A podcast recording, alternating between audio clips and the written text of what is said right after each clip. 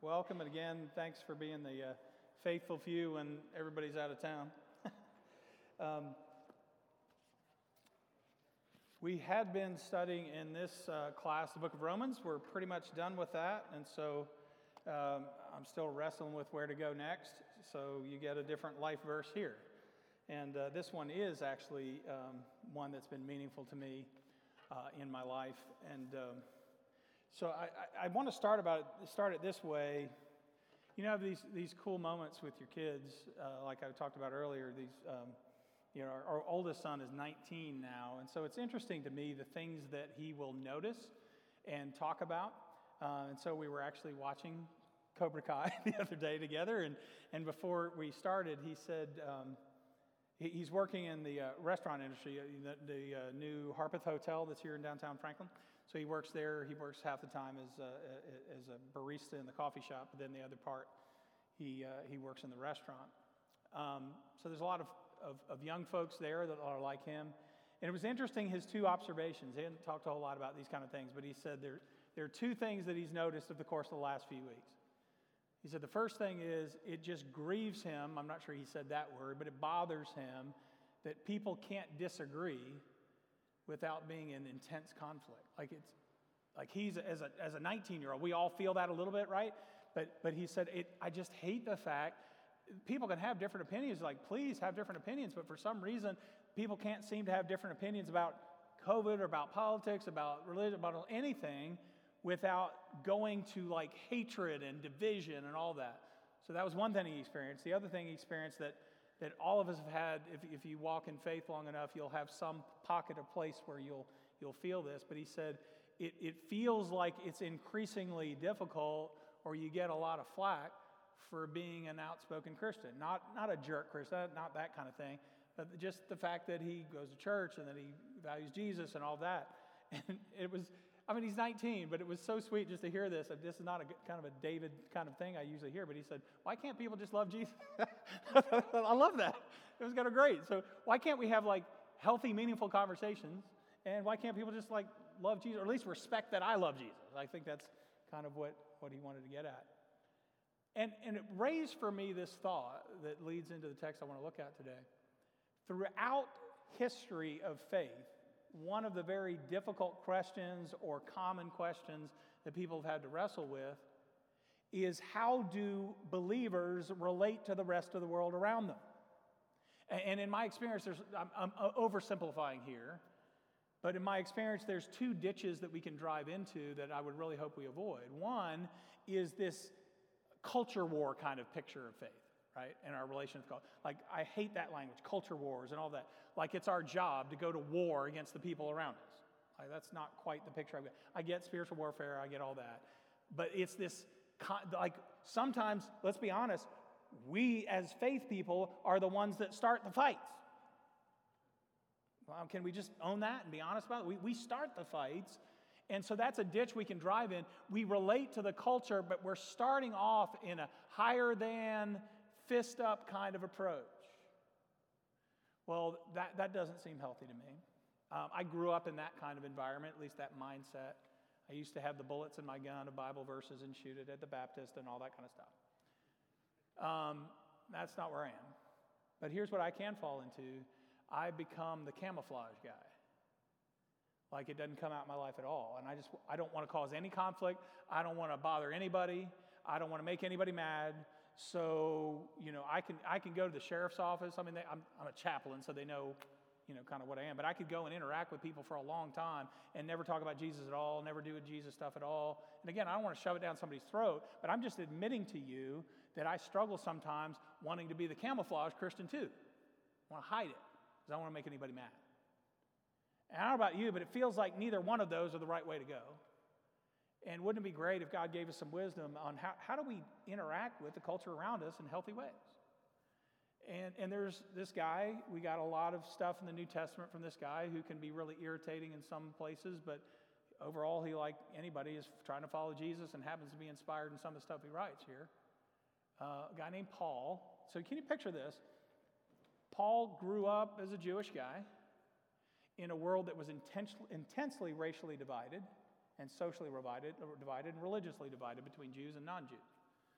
He also is brilliant. He's like a PhD, literally, kind of almost. He studied at the feet of Gamaliel. I mean, he was like, he studied under the most brilliant guy, like not just, he's a Princeton PhD, right? And then the crazy, crazy work of God calls this Jewish, brilliant PhD guy to go hang out with dusty, dirty, cussing, weirdo, pagan Gentiles. Like he's the apostle. Like, who could you pick that would be a worse apostle to the Gentiles than this guy? And the rest of his life, Paul has to navigate these relationships where he is called into the crazy cultures around him. By the way, I would say his religious culture is pretty crazy too. But he's called into the crazy cultures around him and to be a person who is representing his word, ambassador of Jesus to this culture. So maybe we can learn something from. Uh, so I want to I want to read this text in in uh, 1 Thessalonians. I, I probably won't even mention why it is a life verse to me, but this passage reminds me of my father. The last seven years of his life when he became a Christian and was all in for Jesus. But there's nothing I'll probably refer to than that. But that's that's why I kind of like what's a passage that I'd like to share. This is one. 1 Thessalonians chapter 2, and we'll read, uh, we'll read uh, 12 verses here. We'll focus on it in two chunks. If you're just joining us, by the way, and I know it's a little harder in this room, but I don't just lecture. I already did that part. Okay, that lecture's over. This is this is you know conversation.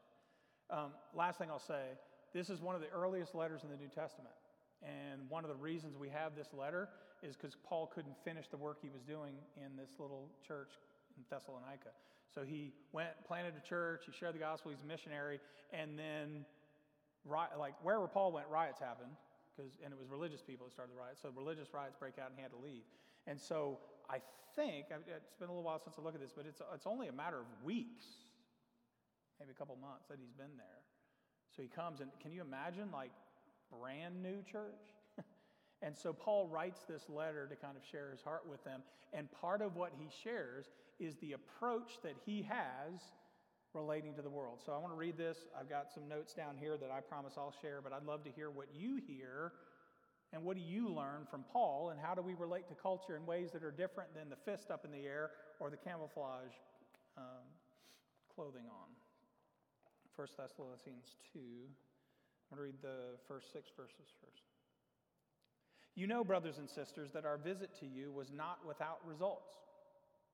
We had previously suffered and been treated outrageously in Philippi, as you know.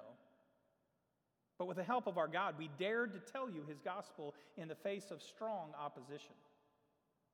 For the appeal we make does not spring from error or impure motives, nor are we trying to trick you. On the contrary, we speak as those approved by God to be entrusted with the gospel. We're not trying to please people, but God who tests our hearts.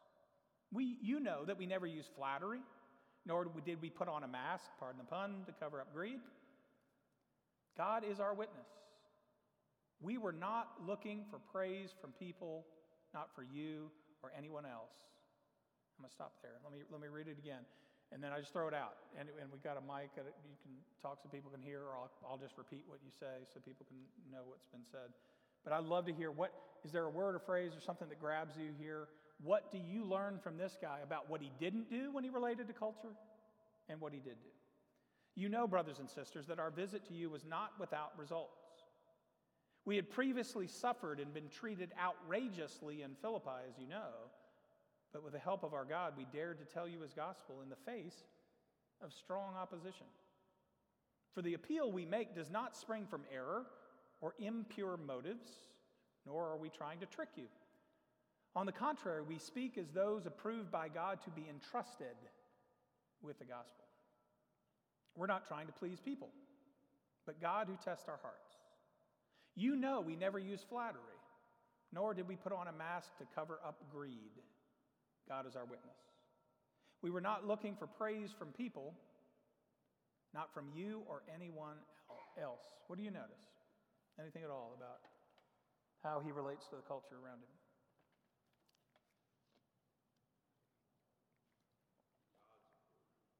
Say again? He was about God's approval,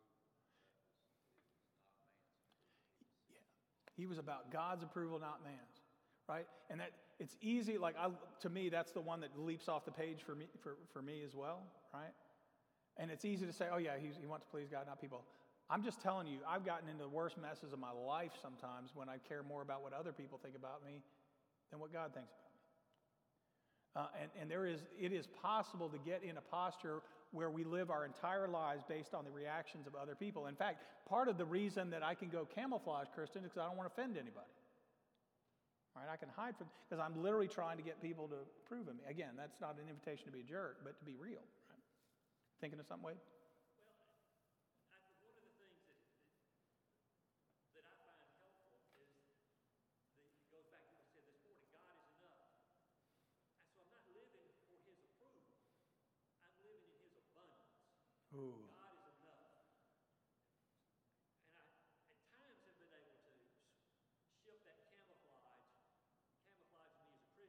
Yeah. Which, which is common. To camouflage my feelings of whether I'm enough or not. Mm, mm. So that I, I, can sort of, and I'm just, I'm just God enough. What I hope is I'm just, I'm living for Him. Mm, I like that. Not for His approval. Right. I'm, I'm living within Him. Oh, I love that. I love that. So let me repeat it for. So living for out of God's abundance, is that what we said? Instead of trying to earn his approval, right? So it's a different, I love that you, this is part of what we have to do with the text here, right? So Paul says, I'm looking for God's approval. I'm not, he's already in it. You're bringing out, that's Paul saying, I'm, I'm coming, I've already been given the grace of God. He'll say, I am who I am. But I, I think Paul, that's a, another way of saying really what Paul's after. I'm living out of the relationship I already have with God, not my own inadequacies, is what I also heard you say. Yeah.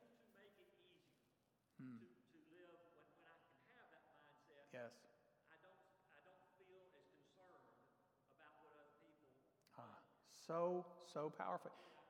Yeah, and let me say that again so, so people know it. It's easier to live that way, is it not? Like, again, maybe, maybe a lot of you don't struggle with this. Again, and I have a lot in my life. It is a prison to live life based on other people's expectations. It's a prison. Because once you get more than one, you're not going to please everybody. And then you become this, I'll, I'll, say for me, then I become this ping pong and I'm just bouncing all over the place. I, I remember t- a couple experiences I throw out. I remember, um, and again, I'm sure I've said this before. Back when I was in Texas, and again, we're speaking to, you know, two, 250, 300 college students every Wednesday, and there was me, and one of my dearest friends was um, our uh, intern then, and then became an associate, and then took over later. And he and I both would often wrestle with not feeling like we were enough. And, and there are a few situations when you're kind of sharing in a public setting more that, that can, can create that fear more than when you're talking to 20 somethings. I'm just being honest, right? You guys are kind, and even though I may put you to sleep, at least you'll fake it most of the time. College students don't even try to fake it, right? You know right away whether it's real or not. And so I remember nobody intended to do this, but this became the rhythm. Uh, I would speak one week, my friend David would speak the next, and we would always go to the back, and one or the other would come up and start affirming. Now, there's nothing wrong with that. I think it's cool. It's appreciated. But I realized what a prison it became. Like, I needed to know whether I did a good job or not. And, and I contrast that when, um, and again, I'm talking kind of ministry settings. Uh, forgive me because that's my world, but, but you can apply it to anything. You know, I, I, I had the same experiences with, with law when I worked in the law office. I remember the first day I worked in law office in, in Brentwood, and um, I'm trying to make a good impression and we're doing a will, you know, so that's what I do wills and estates. And so we're doing a will, and so you want to have this, you know, nice, you're trying to make death pretty, but we're having a nice, pretty folder with a name on it and all that stuff. And I came and brought it in to the lead attorney I was working on, and he said, um, this isn't, you know, you have a template, right? So you'll start and it says Joe Baker or whatever, and then you put the real names in. Well, I printed Joe Baker, and it was on the front of the thing. And, and he was real kind, but he said, Can you go you go put the right thing in the front of the notebook. Yes, sir. First day, kid you not. Go in, go back and do it. Print it out again. I fire it out again.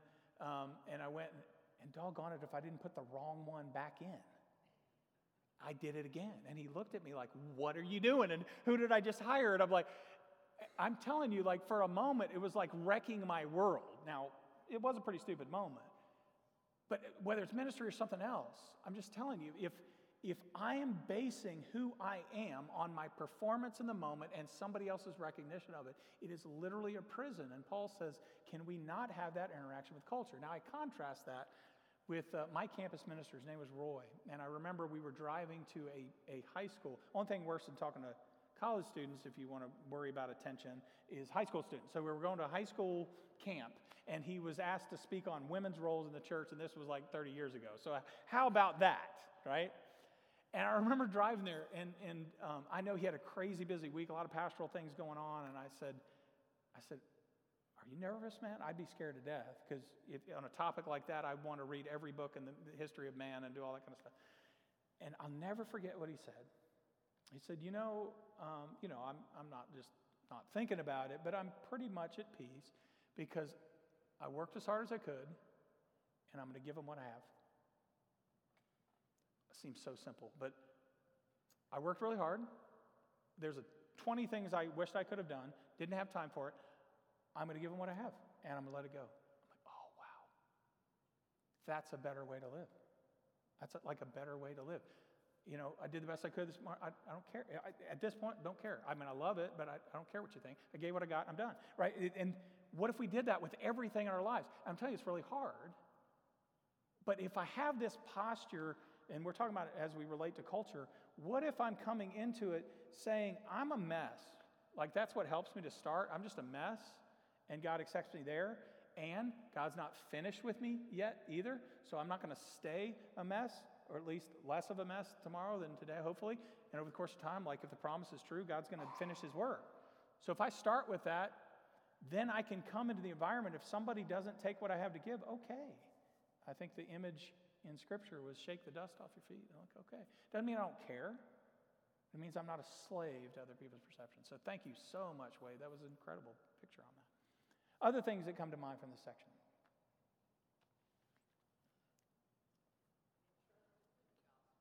Say again?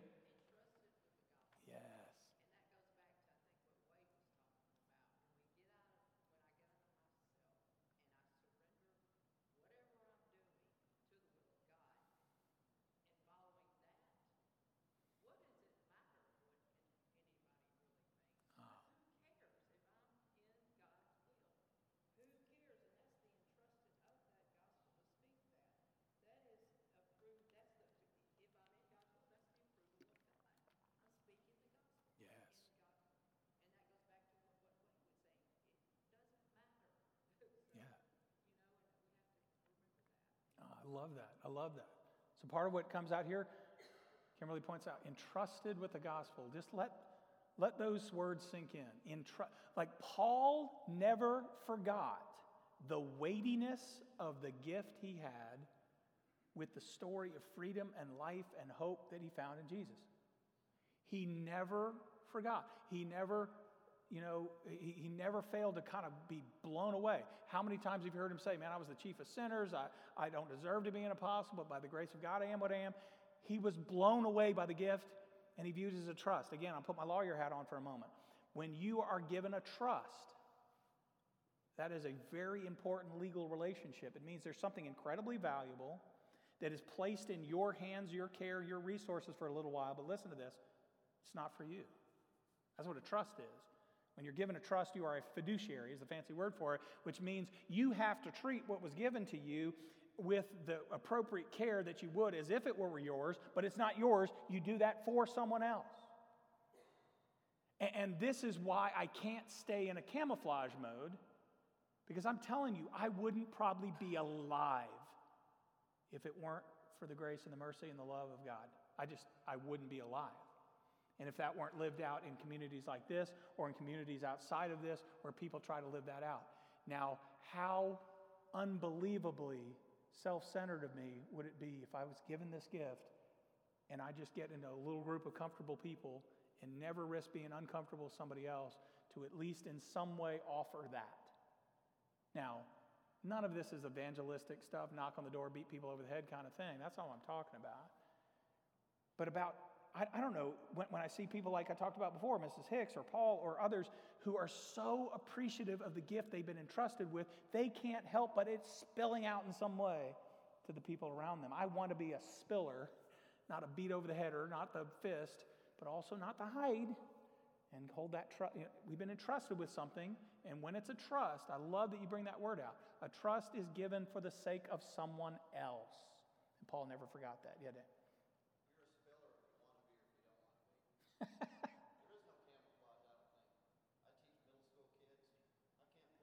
Oh, that's so good. Yeah, yeah, yeah.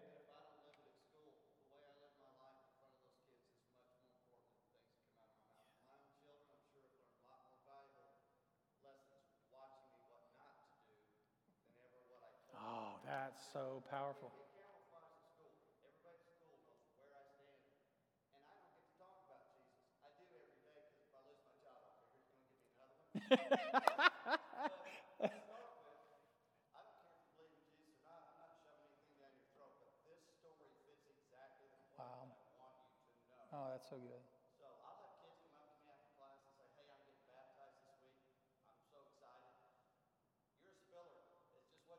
That's so great. That's so great.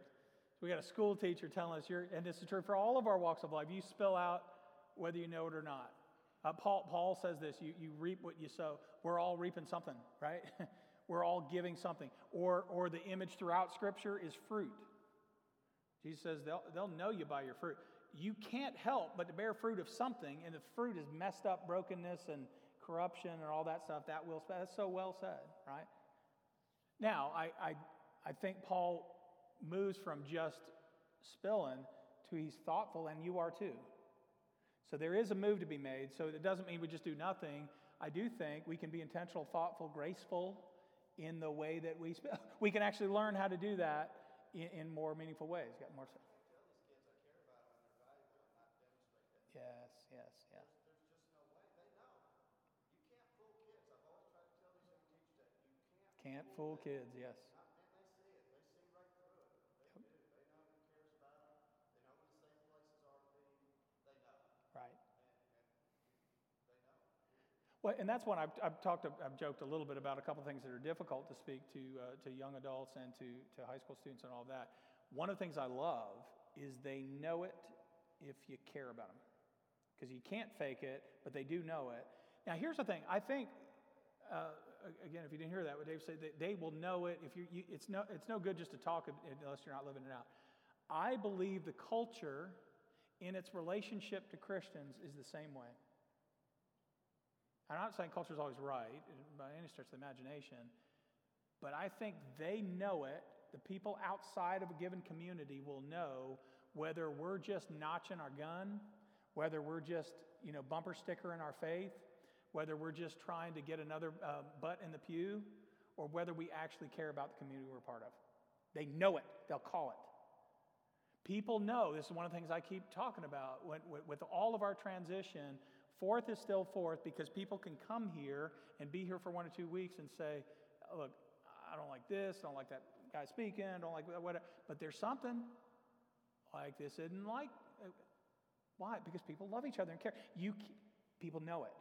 And the people in the community, what I hear from One Gen Away, and what I hear from some of our African American pastors in the community that are talking to us, I had a wonderful lunch I had a couple weeks ago that say, We trust you as a church, and we don't trust a lot of white churches. I just point that out. Don't have it all together, we don't have it all perfect, but our culture will know whether we're just trying to check off the evangelism box or whether we actually care about the people we're in the community with. Well said. Beautiful. To that point, I, was teacher of the month last year, and the, the kids selected that hmm. as my most prized possession. Hmm. This will be my 37th year. I've never been teacher of the year, nor do I want to be because the teachers vote for that. Oh, interesting. difference between the teacher, I'm just letting people hear, difference between teacher of the year that teachers vote for and teacher of the month that students vote for. Teacher of the month is more valuable, right? Oh, that's so cool. That's so cool. Yes, yes. And, and again, this is some Jesus stuff. Doesn't mean there aren't times we conflict with our culture. But there is a spirit. Like, I, I never stop, I never get tired of saying this. Like, sinful people love Jesus. Like, sinners who Jesus disagreed with loved him, would dig holes through the roof to hum, come and hang out with him. We're doing a pretty good job.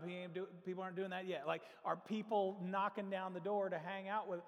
Well, maybe. But you know what I'm saying? Like, yes. Can we be the kind of people that even may have different perspectives and views, kind of like my son is saying? Can we have different views sometimes, even with our culture, but do it in such a radically loving way? This is what I love about Jesus. He was annoyingly loving. Like, we got to kill this dude because we disagree with him, but doggone it if he doesn't like take a step down in relationship to it. It's, it's mesmerizing to me. Yeah, Jacques.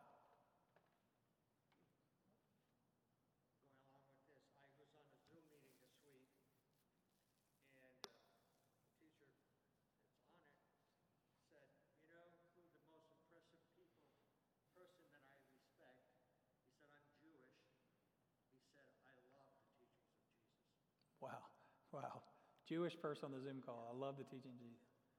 And there's another little story I've been going through my head right now. I wish I knew who the professor was or whatever, because it's from famous.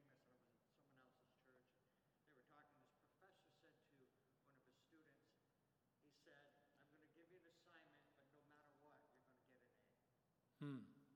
Teacher gives an assignment, no matter what, you get an A.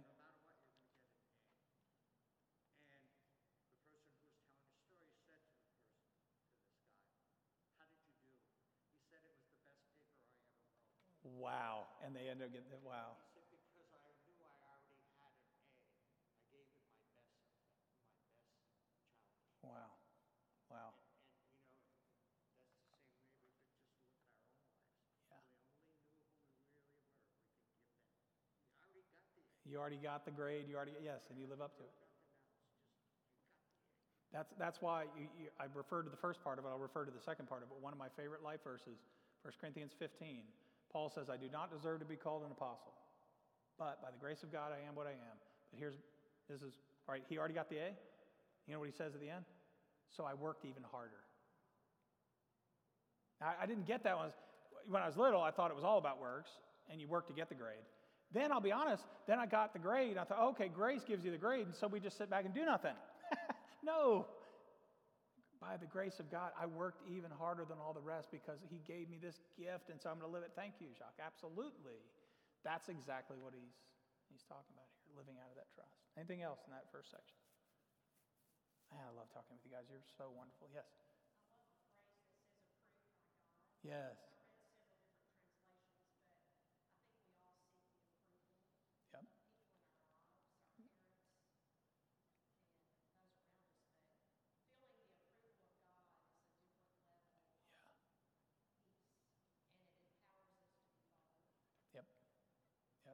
Walking around with the approval of God. I think that's part of what Wade was saying.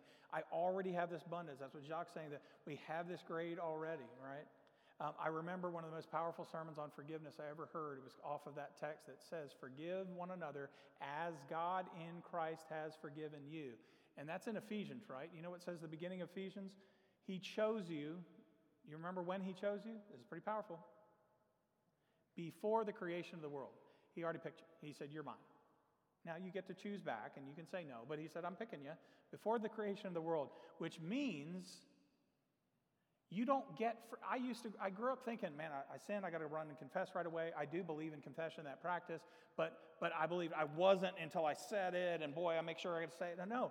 Here's, listen to this language. You stand forgiven before God. You're already there. Now, there are practices that we can work at, and we grow into that even more, but you stand forgiven. And so somebody came to my office earlier this uh, last week and said, I just want to share with something with you. I want to repent for something. And I'm like, first of all, as, as often is the case for someone with a heart like this, they didn't wrong me. And I didn't, you know, I want to say, you don't, you didn't, you didn't do anything wrong. You don't even need to repent. But this is what I said to him. I said, you stand forgiven with me, even if you had. Why?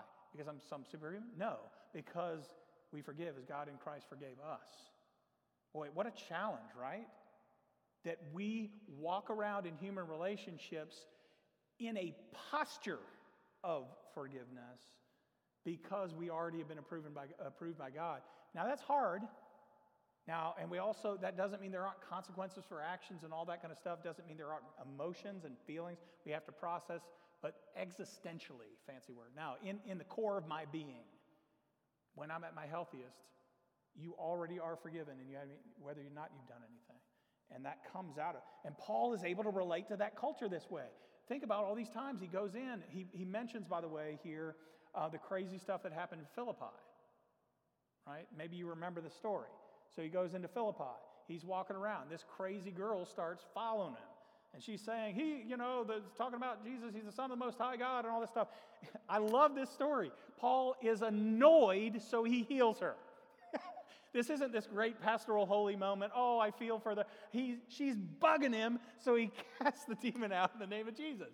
And then it gets funnier because they've been using her. That part's not funny, but they've been using her to make money. You can pay for the fortune cookie lady. And all of a sudden, they lost their fortune cookie and their business. So they get really mad and they start a riot and they throw him in prison. And you remember this story? And there's a big old earthquake. By the way, they're thrown in prison. What is Paul doing? Singing. What? You're crazy.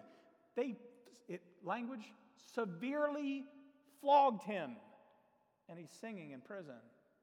Earthquake, bust open the doors.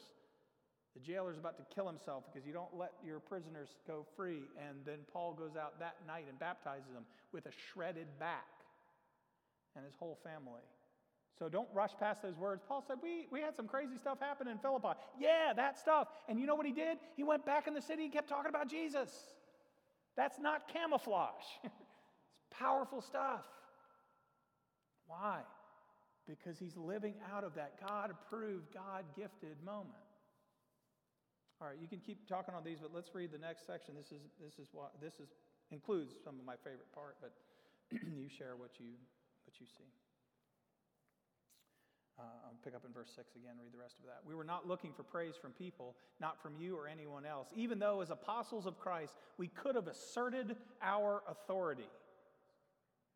Instead, one way to translate this, we were like young children among you. Another way to translate this is we were gentle among you. Um, he may be mixing his metaphor. I kind of prefer gentle because then it's not a weird flip on the metaphor immediately after, but however you want to do it. We were gentle among you just as a nursing mother cares for her children. So we cared for you because we loved you so much, we were delighted to share with you not only the gospel of God, but our very lives as well.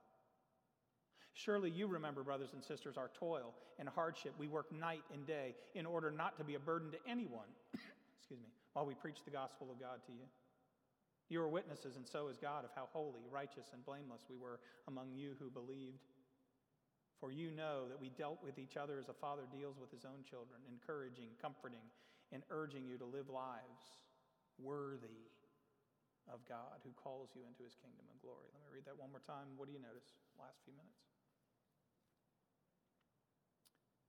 We were not looking for praise from you, from people, not from you or anyone else, even though as, as apostles of Christ, we could have asserted our authority. Instead, we were gentle, or like young children among you, just as a nursing mother cares for her children. So we cared for you. Because we loved you so much, we were delighted to share with you not only the gospel of God, but our very lives as well. Surely you remember, brothers and sisters, our toil and hardship. We work night and day in order not to be a burden to anyone while we preach the gospel to you. You are witnesses, and so is God, of how holy, righteous, and blameless we were among you who believed. For you know that we dealt with each of you as a father deals with his own children, encouraging, comforting, and urging you to live lives worthy of God who calls you into his kingdom and glory. What do you notice there about how Paul relates to the people around him?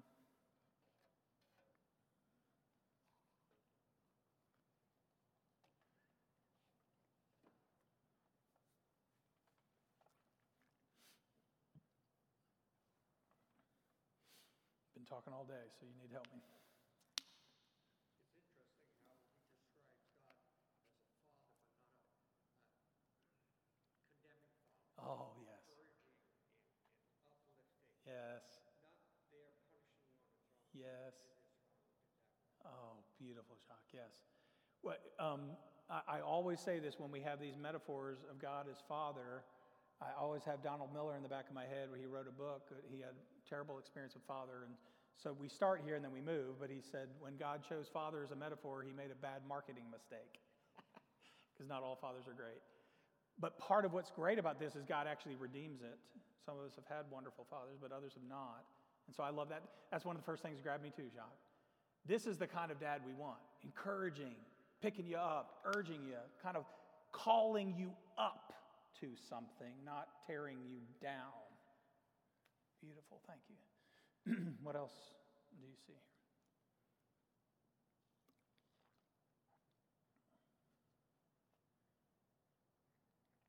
Yeah. pretty obvious, but he, he, he's reminding I'm not like a movie star or Yes.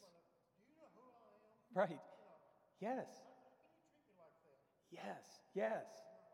He is not a prima donna. He's not a diva, right? Um, I, love the way you put it. He, he's not coming saying, Do you know who I am? I, I love the language he starts out with. It also fits with your image of father here. He said, We could have come in with our apostle cards asserting our authority. But that's not what we did. One of the reasons I'm looking around to see several of my shepherds, I love you, man. You have authority. You are the authority of God in my life. But you don't come wearing that like a badge. You get down on your knees and you love us and you care for us and you go through difficult things for us. I love you. That's what it looks like to shepherd a community. That's what it looks like to be an apostle in the community. Paul is willing to take shots for them, not to come Lord. And sometimes you've got to call them out, and he'll do that. But he doesn't come with a big stick. And boy, how often has the church in relation to the culture come out like this? We've got all the answers and you're getting it wrong and you're destroying the world and everything's going to hell in the handbasket. And now come and love Jesus with us. I wouldn't want to go to that either. Uh, by the way, when we're given the trust of the gospel of Jesus Christ, it's an incredible place of power and authority. To dare to speak for God in any way is a powerful thing, and power starts flying around when we use God terms. So maybe we ought to be really careful with it, as Paul was. And he doesn't come with a hammer most of the time. And I think one of the most important things of all the stuff, and it rises to the top, that you, I love that you're bringing this out. The mo- for me, the most important characteristic that we can have as a body of believers towards our community is the posture of humility. Can we shut up sometimes? Can we, can we just end, declare an, uh, a peace in the culture war? I am not at war with the culture. Jesus died for the world. Doesn't mean I agree with everything that's going on. But maybe ought to saddle up and go into the fray like Paul did and like Jesus did for the sake of the world instead of going to battle against it and stop, for me, acting like a know it all. Um, and Paul is one of the people, and, and actually comes on the heel of Peter doing this. We've talked about this before. It's amazing to me that God gave the mission of the gospel going to the Gentiles, not to the apostle Peter, but to a dude that wasn't even in the story yet. His name's Cornelius. Go read that. You find is that Peter needed to be converted by going to the world and not the other way around. Maybe we would actually learn something by engaging our community with a posture of humility because, big secret, Jesus is out there. He's out there just as much as he is here. and he may shock us. He's the one who said, I have not found faith like this in all of Israel. Jesus found the heroes of faith in places that didn't look like this. Maybe we ought to look that way too. So, can I go to my culture first to learn and then to share, not in camouflage or conflict?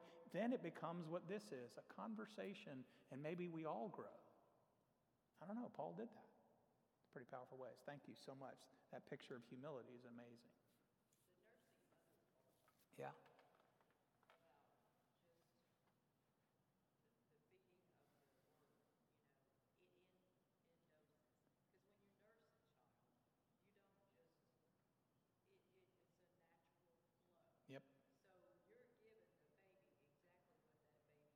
Yes, giving what they need. Yep.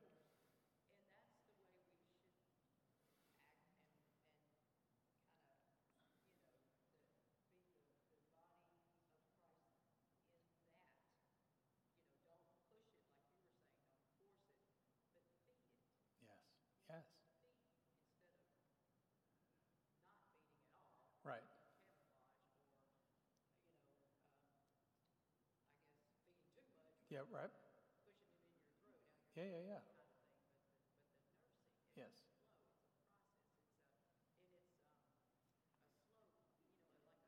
Yes. Incredibly intimate picture, is it not? So you bring out the image of, of a mother. Yes. Yes. And by the way, when you put those two together, what Jock said, like your row has got it all. You just kind of put your row together here. Isn't it kind of cool? Paul, Paul says, I could come with a big judge card, the big God card. He doesn't. He comes as a mother and a father. Isn't that kind of cool? He comes as both. And, and so the picture that's driving Paul is not a war against culture, which, by the way, that both metaphors work. So conflict or camouflage are both war kind of things. I'm not warring against culture. He said, it's my family.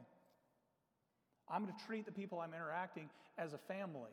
And what do we do? We nurture, we care, and sometimes family confronts and helps grow and challenge and all of that. But it is a family posture. One of the many, many reasons I love this church. This church is family first. And I really do believe one of the reasons we came here is we didn't just like things that are going on. We believe in the mission of the church. The mission of the church says we're going to be family, not just to the people sitting in here, but to the people in our community. And we care about that and we're leaning into it. And Paul says, that's my posture. It's a posture of family to the rest of the community. Last thing I'll say, because we're running out of time. My favorite line in all of this, and this is the goal of my life, and I do think of my father when I think about this, but he said, We were delighted to share with you. Did you catch what he said? And Dave, this reminds me of all the stuff you were talking about. Not only the gospel of God, but what? Our very lives as well. Paul says, I'm going to tell you the story, but I'm going to live it with you too. And the two are not separate. And when Paul went, when he went to Corinth, he, he dug in there for three years. He was only here for a few months. But isn't it amazing? A couple months, couple weeks, however long he was there, he's, he's, he's language of family and mother and father and caring about, wow. When Paul was in a community, he was all in. When we are here in the community, we are all in. And he says, I'm, I, here's how I avoid the ditch. I'm not a camouflage. He's talking about Jesus. He's somehow going to get to the good news of this guy, Jesus, who has changed his life in indescribable ways. And he's going to live with them day in and day out through all the ups and downs, through all the forgiveness that has to happen. It's glorious, isn't it? And that's what we get to do here. We don't attend church, we live life together. And it's not always easy, is it? But I think that's when the gospel of Jesus shines even more. When we don't look like people who just check out and give up because things get hard. Paul says, I'm all in with all of you, and I'm all in with the culture around me, and it's a glorious thing to see. I love doing that with you. Please be praying about what, where we're going for the next few weeks. Um, I haven't come on that. I'm wrestling with different things. I will take any discernment that you have on what would be a good theme or topic or scriptures or passages for this time. Uh, let me pray for us. Father God, we love you, and we love you so much. And I thank you for so loving the world you gave. You could be the God who comes only with authority. Of course, you have all authority. But you also come in this incredible posture of a cross, self sacrificing love for the world. And I pray that you give that to us as we relate to people who know you and who don't know you. That we would give the story that has changed all of our lives. But we also live with each other in patient, gentle, loving, family like ways. And we do all of it through the power of Jesus and for the glory of Jesus. In his name we pray. Amen. Thank you.